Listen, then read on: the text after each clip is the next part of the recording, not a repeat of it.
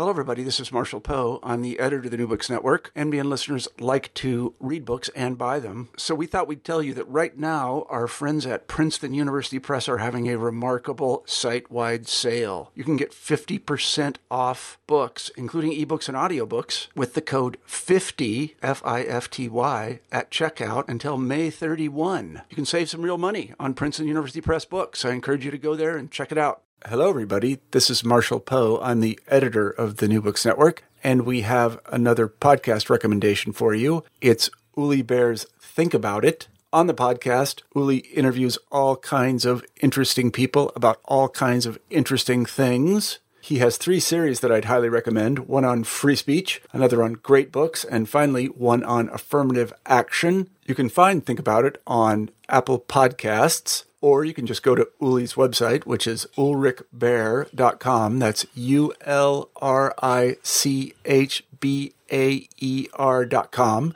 And you can download or listen to episodes there. We think this is a terrific podcast. In fact, it's so terrific that we're going to offer you a little taste of it. The episode you're about to hear is from Think About It, and I hope you enjoy it.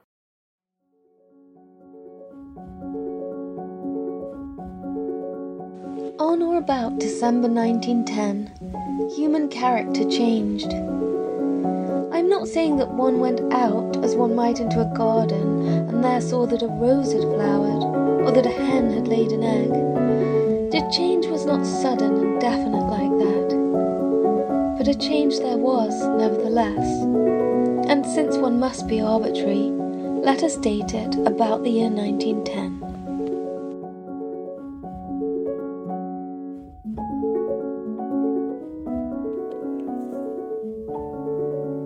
Can human character really changed throughout history? Did people a hundred and some years ago feel and think differently? Did people before 1910 feel and think differently than people afterwards? Virginia Woolf makes this bold claim. In 1927, she published to the Lighthouse, which didn't just make a claim, but changed the way in which we think about time, in which we think about experience, in which we think about the relation between women's work and men's work, and about the role of the novel in making us aware and understand ourselves more deeply and in the way in which history impacts us. I speak with Jared Stark, who's professor at Eckerd College and an expert on modernist fiction. And he explained to me how To the Lighthouse is not only a masterpiece of modernist literature, but a book that teaches us how to read in general. So, first of all, Jared, thank you for joining Think About It, the podcast today. It's great to be here. So, Jared, you've published a couple books. One of them is called, you co wrote this book, No Commonplace The Holocaust Testimony of Alina Bacall Zwirn, which was a book that tried to give voice to experiences that otherwise may be lost or are very difficult to get gain expression. And then your most recent book is called A Death of One's Own literature, law, and the right to die, where you again sort of tackled in a very precise and difficult study how to give voice to experiences that elude simple expression. And today we're going to talk about Virginia Woolf's 1927 novel To the Lighthouse, where she initially starts out by addressing her own childhood memories of her vacations in Cornwall with her family. She came from a family also with eight children, just like the characters in, in the novel. And she spent some of her summers with her parents, who were, you know, both had been divorced and have half siblings. But this is not a book really that's so clearly anchored in reference. This is a book that does something else. So, can you start us out by talking about the significance of this novel, Virginia Woolf's third novel, it's considered one of the great masterpieces of modernist fiction.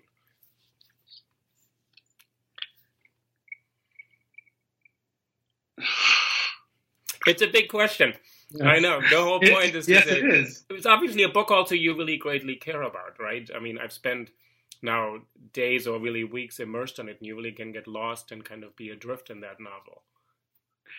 I know that in some of your other podcasts, you began with T.S. Eliot's claim in Tradition and the Individual Talent that the new work of art reorders the tradition that it changes the way in which we think about literature more broadly.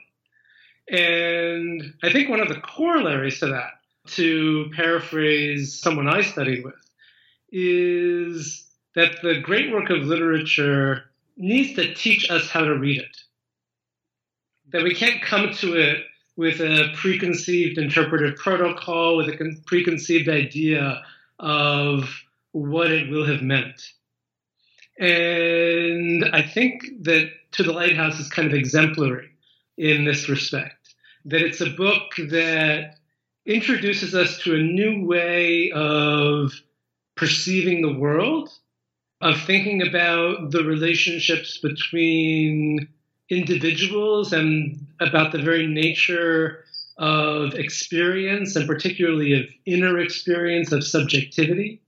And that in order to do this, it slowly introduces its readers and teaches its readers about its own project, about its own method. It has a kind of dimension. It parts with or breaks with a certain way in which the novel is about certain things. And this novel is not just about things, but it's teaching us what it means to read a novel. So exactly, exactly. The novel, you know, at various points does allude to 19th century novels. So it mentions Sir Walter Scott and it mentions George Eliot's Middlemarch and it mentions Balzac. It mentions kind of monuments of the 19th century novel that are organized around one single character and usually around the growth and the development of that character, and in which the narrative tends to focus on plot. Here instead, we have a novel that is an ensemble piece. It brings together a number of different characters, some more central than others but nonetheless, it, it continues to shift its focal point, um, shift the focal consciousness so that no single character dominates. That also, in its structure, kind of frustrates our desire for plot. In kind of sketching the novel before, as she began writing it, Woolf imagined it as two large blocks that connected by a corridor. And she actually kind of drew a kind of sideways H or fat I with one block on the top and then a small corridor connecting a larger block of space on the bottom, mapping out the unusual structure of the novel. The first section, called The Window, about 120 pages, takes place in a single day in or around 1910. Then we have a small section, just around 20 pages, called Time Passes that covers 10 years. And finally, the third section, The Lighthouse, around 60 pages that covers again a single day. So things, especially in this central section, time passes, things that we might expect to be central, emphasized elements of a conventional novel, moments that would be decisive for the plot, are treated almost with a sense of embarrassment. Key things like one of the sons dying in the First World War are confined to square brackets. A shell exploded. Twenty or thirty young men were blown up in France, among them Andrew Ramsay, whose death mercifully was instantaneous. Another daughter dying in childbirth, again confined to square brackets. Prue Ramsay died that summer in some illness connected with childbirth, which was indeed a tragedy, people said. Everything, they said, had promised so well. The plot, what is what there is of the plot, sort of takes place in parentheses. That's a very interesting and strange way of foiling kind of the reader's habits to say to put something in brackets that we would think is either so tragic or so monumental that we would devote a lot of time. And in some ways, by not devoting space in the novel, Woolf, what is she doing with those elements? So, those are, as you said, there's not really one central character in the first section of the book. There's a couple, the eight children, several house guests. They're spending a day in a summer house. And then in the middle passage, we learn two of them passed away. The mother of the household also passes away. But it's interesting that you said it's almost as if they're embarrassing or as if they're indelicate or how do you make sense of that that virginia woolf puts them in this other space yes let, let me just back up for a second you mentioned that there is a kind of autobiographical set of references that one could align to to the novel, right? As you mentioned, the Woolf family leased the house in St. Ives in Cornwall from the year that Virginia was born, 1882, for about 10 years, or for 12 years until 1894. Then uh, Woolf's mother, Julia, died in 1895, just as Mrs. Ramsay dies into the lighthouse in the space between the first and the third sections. And then in 1905, around 10 years after Julia Stephen's death, Woolf and some of her siblings returned for the first time to St. Ives and rent a house nearby and revisit this place of their childhood in Cornwall, where she and her father, her seven siblings and half siblings, and also a consistent stream of guests would spend summers Talland House, the house that they rented, is on the hill in St. Ives. It overlooks the bay. It overlooks the Godrevy Lighthouse out in the sea. Today, there's a wonderful group of tenants who live in this house that is now a rental property, who have become stewards of this memory and are recreating the garden and growing the flowers that are mentioned in Woolf's work. And so there are lots of ways in which the novel invites these, you know, very specific associations with Woolf's life, with her time, with her personal concerns. But at the same time, she makes, you know, several kind of crucial displacements from these facts in writing the novel. So that rather than setting the novel in the southwestern extreme of England in St. Ives in Cornwall, it's set on the Isle of Skye in the northwestern extreme in the Scottish Hebrides. So it's already fictionalized, it's already displaced, it's dislocated. It makes it harder to read the novel strictly as a kind of account of her life. And perhaps more importantly, she changes the time period. The first part of the novel is set in 1910. The return to the summer house 10 years later, but now in 1920, crucially with the First World War intervening between those two dates.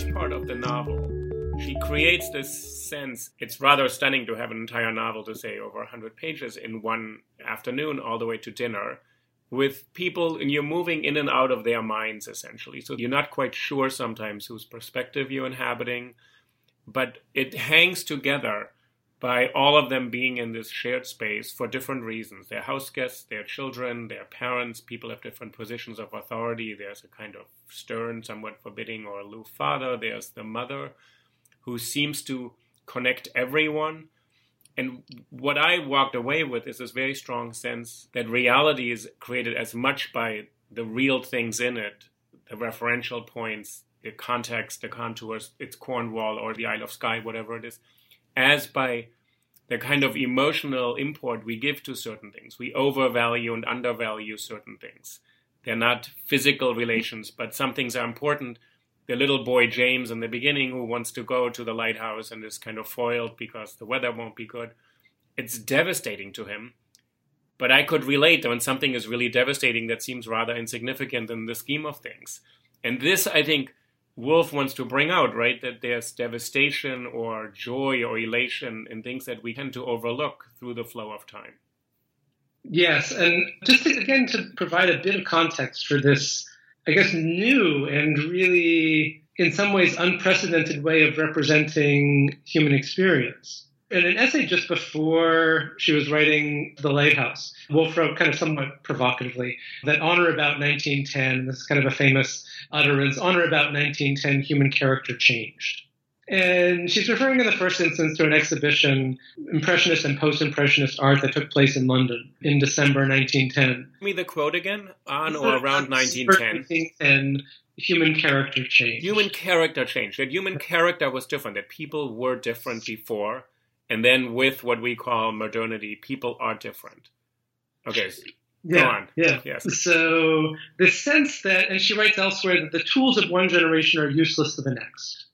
There's on the one hand a, a heavy sense of the burden of the past. She's living in an England in a familial structure where patriarchal traditions, where British imperialism, where literary tradition, you know, does take the form of a series of interlocking and overwhelming monuments, to recall Eliot's term. On the other hand, there is a sense in her work that the fragmentation of society, that new visions, new ways of representing the world changes in, in human relations. She connects this change of character to more broad changes in human relations, those between masters and servants, husbands and wives, parents and children.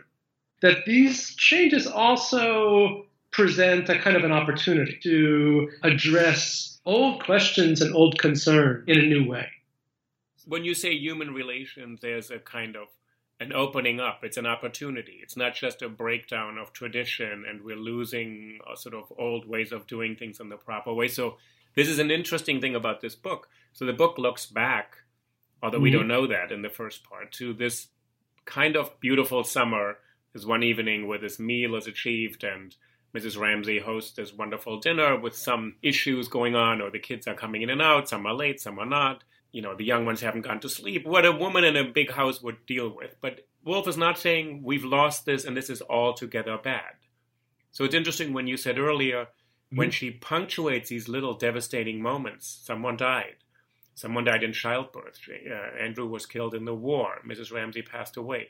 That is not what matters, but something is gone irrevocably. And where are we now? Yeah.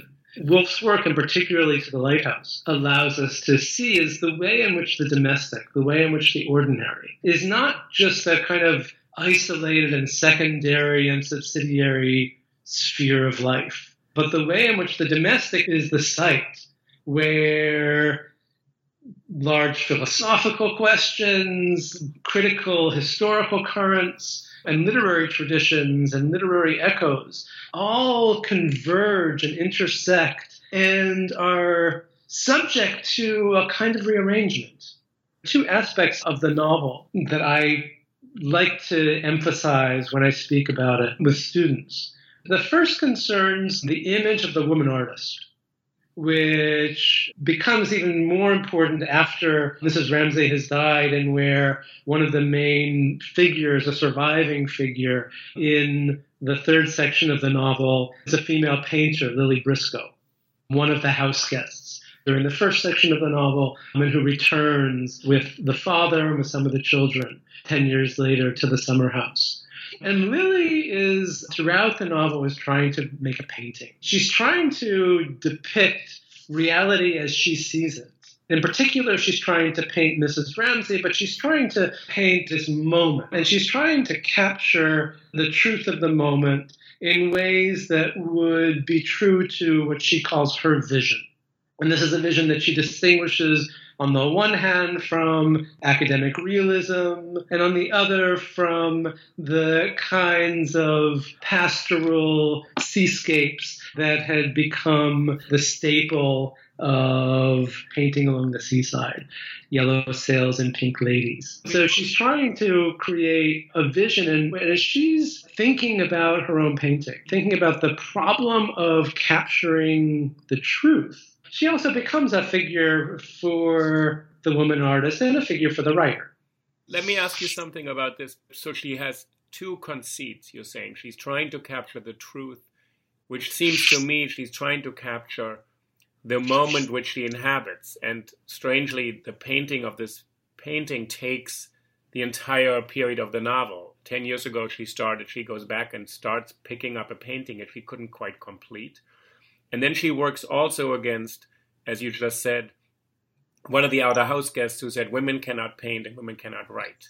And so the burden on her is to say, as a woman, she's supposed to, by these male chauvinists around her who are saying you can't really paint in any case, and by her saying, the experience continually eludes me. I can't grasp it. It's sort of in front of me, but then I can't get to it. I can't nail it, which is one of the main conceits of sort of modernism. Sort of how do you hold on to time? How do you capture this moment in time without being melancholic looking back or exaggerating its significance? Right. So we have the convergence, as you just suggested, of these kind of two concerns. Um, on the one hand, right, Lily Briscoe can't quite get Charles Tansley's voice out of her head. Women can't write, women can't paint and always feels that he and other male figures in the novel are these imposing presences that interrupt and get in the way of her self expression and of the validity of her vision of the world. In order to contest this patriarchal vision of the real and ordering of reality, she struggles with, as you mentioned, kind of the modernist paradox how to capture a present that is itself fleeting, ephemeral, contingent. Right? And she discovers a kind of a resource for her own art, kind of surprisingly enough, in Mrs. Ramsay's domesticity. Right? Domesticity that might seem to be you know, kind of acquiescence to to Victorian patriarchal values and familial structures that might seem to accept the place of the woman in the house. Mrs. Ramsay becomes actually a figure of fascination and a kind of inspiration for Lily.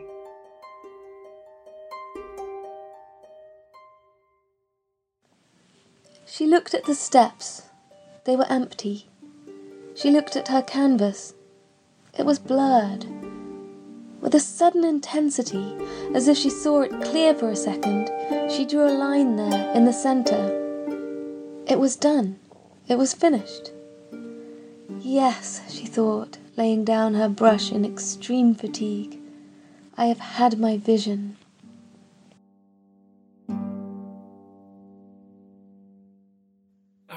Read this kind of validation of domesticity, which, as you said, people could also take as kind of acquiescing to the role of women is to run a good house and the role of mm-hmm. men is to think about it. And we don't imagine Mr. Ramsay even knowing what gets put on the dinner table and how it gets there. And he doesn't even worry about how to pay for anything, he just philosophizes. Right. So, how do you read that? Virginia Woolf seems to have both perspectives in her book, which is amazing that she sort of contains both of those. Know, one thing that Lily kind of sees in Mrs. Ramsay's life as she kind of reflects on her life and her being after her death is she sees her as attempting to, and I quote, make of the moment something permanent.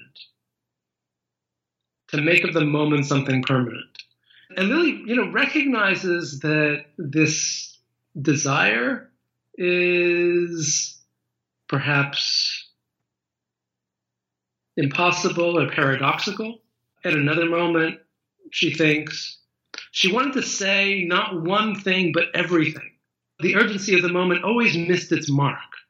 Words fluttered sideways and struck the object inches too low the urgency of the moment always missed its mark. But this seems to be Virginia Woolf sort of trying to, in this incredibly gorgeous book, which is, I read somewhere, it's, it's in its Anglo Saxon vocabulary, meaning they're actually not big words. It's very simple words in a way that try to get to reality without missing it.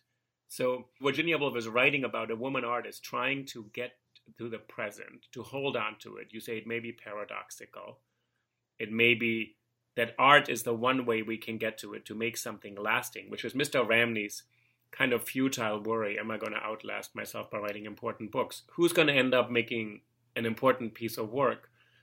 Or is Lily's painting going to be rolled up or hung up in the servants' quarters and lost under a couch? So, art would be the one the other one is kind of this deep affection or love people have for one another. There are moments when they have a certain congruence or they're existing together in time that seems to outlast something else. Woolf gives us this idea that there is a moment that you can actually hold on to it, right? Or do the words always miss the mark and hit just below the object they're supposed to define? Uh, you know, it's, it's a difficult question, there's a few different ways of coming at it. There's also something specific about Mrs. Ramsay that does some discussion she realizes earlier in the novel that she is a figure who has been accused of dominating situations, of wishing to dominate. That was the charge against her, and she thought it most unjust. Right? Mrs. Ramsay always associated with various kinds of imperial queenly figures. In an early moment, she receives a book of poetry from another of the house guests, a poet, Augustus Carmichael. One book is inscribed to her who must be obeyed. Another, she's alluded to as Helen, as Helen of Troy. She, throughout the first part, is reading one of Grimm's tales to her son James, The Fisherman and His Wife. And the fisherman and his wife, you know, you may recall the story of a fisherman who pulls a flounder from the sea who turns out to be an enchanted prince and begs the fisherman to set him free in exchange for granting his wishes. And so the fisherman tells his wife the story, and at first she asks for a hut instead of their shack, and that wish is granted, and then she wants more, and soon she has a castle, and then becomes king and emperor and pope, and finally she wishes for even more, she wishes to become God. And the fisherman reluctantly goes to the sea and asks for this wish from the flounder, who says it is granted, and he goes home to find her again living in her pigsty. It's a devastating story. I know this fairy tale from when I was a child, and it's about being corrupted by greed. It happens to be this poor fisherman's wife who is the greedy person. It's very strange that Mrs. Ramsay is reading this story to her son. Right. So one dimension of it is this fear, this anxiety about imposing oneself, this resistance to becoming a dominating figure this form of domination is something that's associated with some of the male figures in the novel. Charles Tansley, who's the young student who's followed his professor, the father, to the Isle of Skye, is accused of always needing to assert himself, of always needing to say, I, I, I. And this imposition of the I of the first person singular is something that Woolf also accuses modern male novelists of in her slightly later essay, A Room of One's Own where she talks about reading novels by male authors and feeling the, this persistent looming shadow of the I across the page.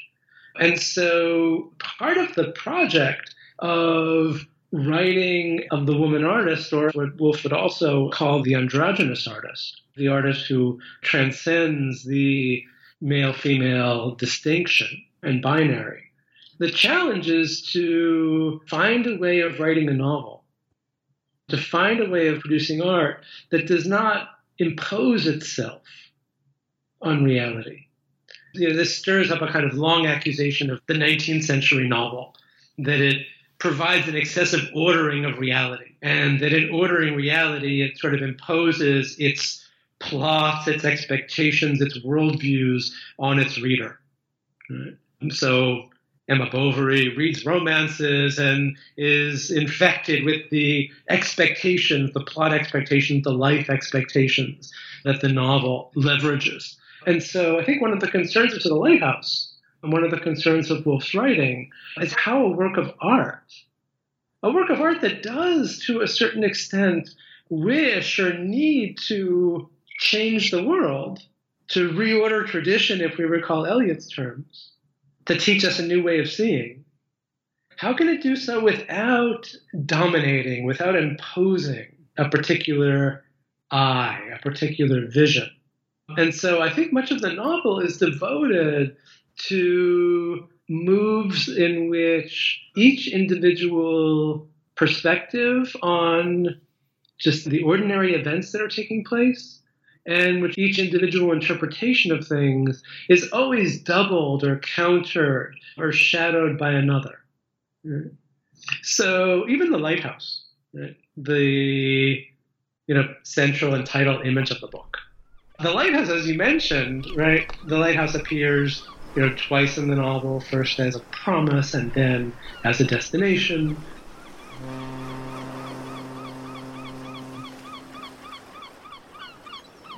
you know, it could seem to have a kind of symbolic dimension. As you mentioned, James in the very in the opening sequence is frustrated by his father, who has declared that the, tomorrow the weather will be poor, and that therefore the dreamed of, fantasized of trip to the lighthouse will not take place. He's more than frustrated. And then we kind of, you know, have a moment and James who said, had there been an axe handy or a poker, any weapon that would have gashed a hole in his father's breast and killed him, there and then James would have seized it. Right? This Oedipal fantasy, right? this patricidal fantasy of destroying the father who stands in the way of one's fulfillment of one's wishes. And the wish here, right, tied up with reaching, with possessing this, you know, phallic lighthouse, right, out there in the sea, this cyclops like monument. So we could, you know, develop a whole kind of symbolic reading of the Oedipal dimensions of the lighthouse and of this story. But James, in the end, as he, in the third section, the lighthouse, now it's 10 years later, James is around 16. James and Cam and, and Mr. Ramsay are now having returned to the summer home, finally making will be a successful trip out to the lighthouse. And James thinks, so that was the lighthouse, was it? He's thinking back to his memory of the lighthouse and says, no, the other was also the lighthouse. For nothing was simply one thing. The other lighthouse was true too. It was sometimes hardly to be seen across the bay. So there's a bifocal vision, right, of the lighthouse as it appeared from the distance, as it, as it appeared as an object of desire, as it provoked this patricidal rage, the lighthouse of his childhood.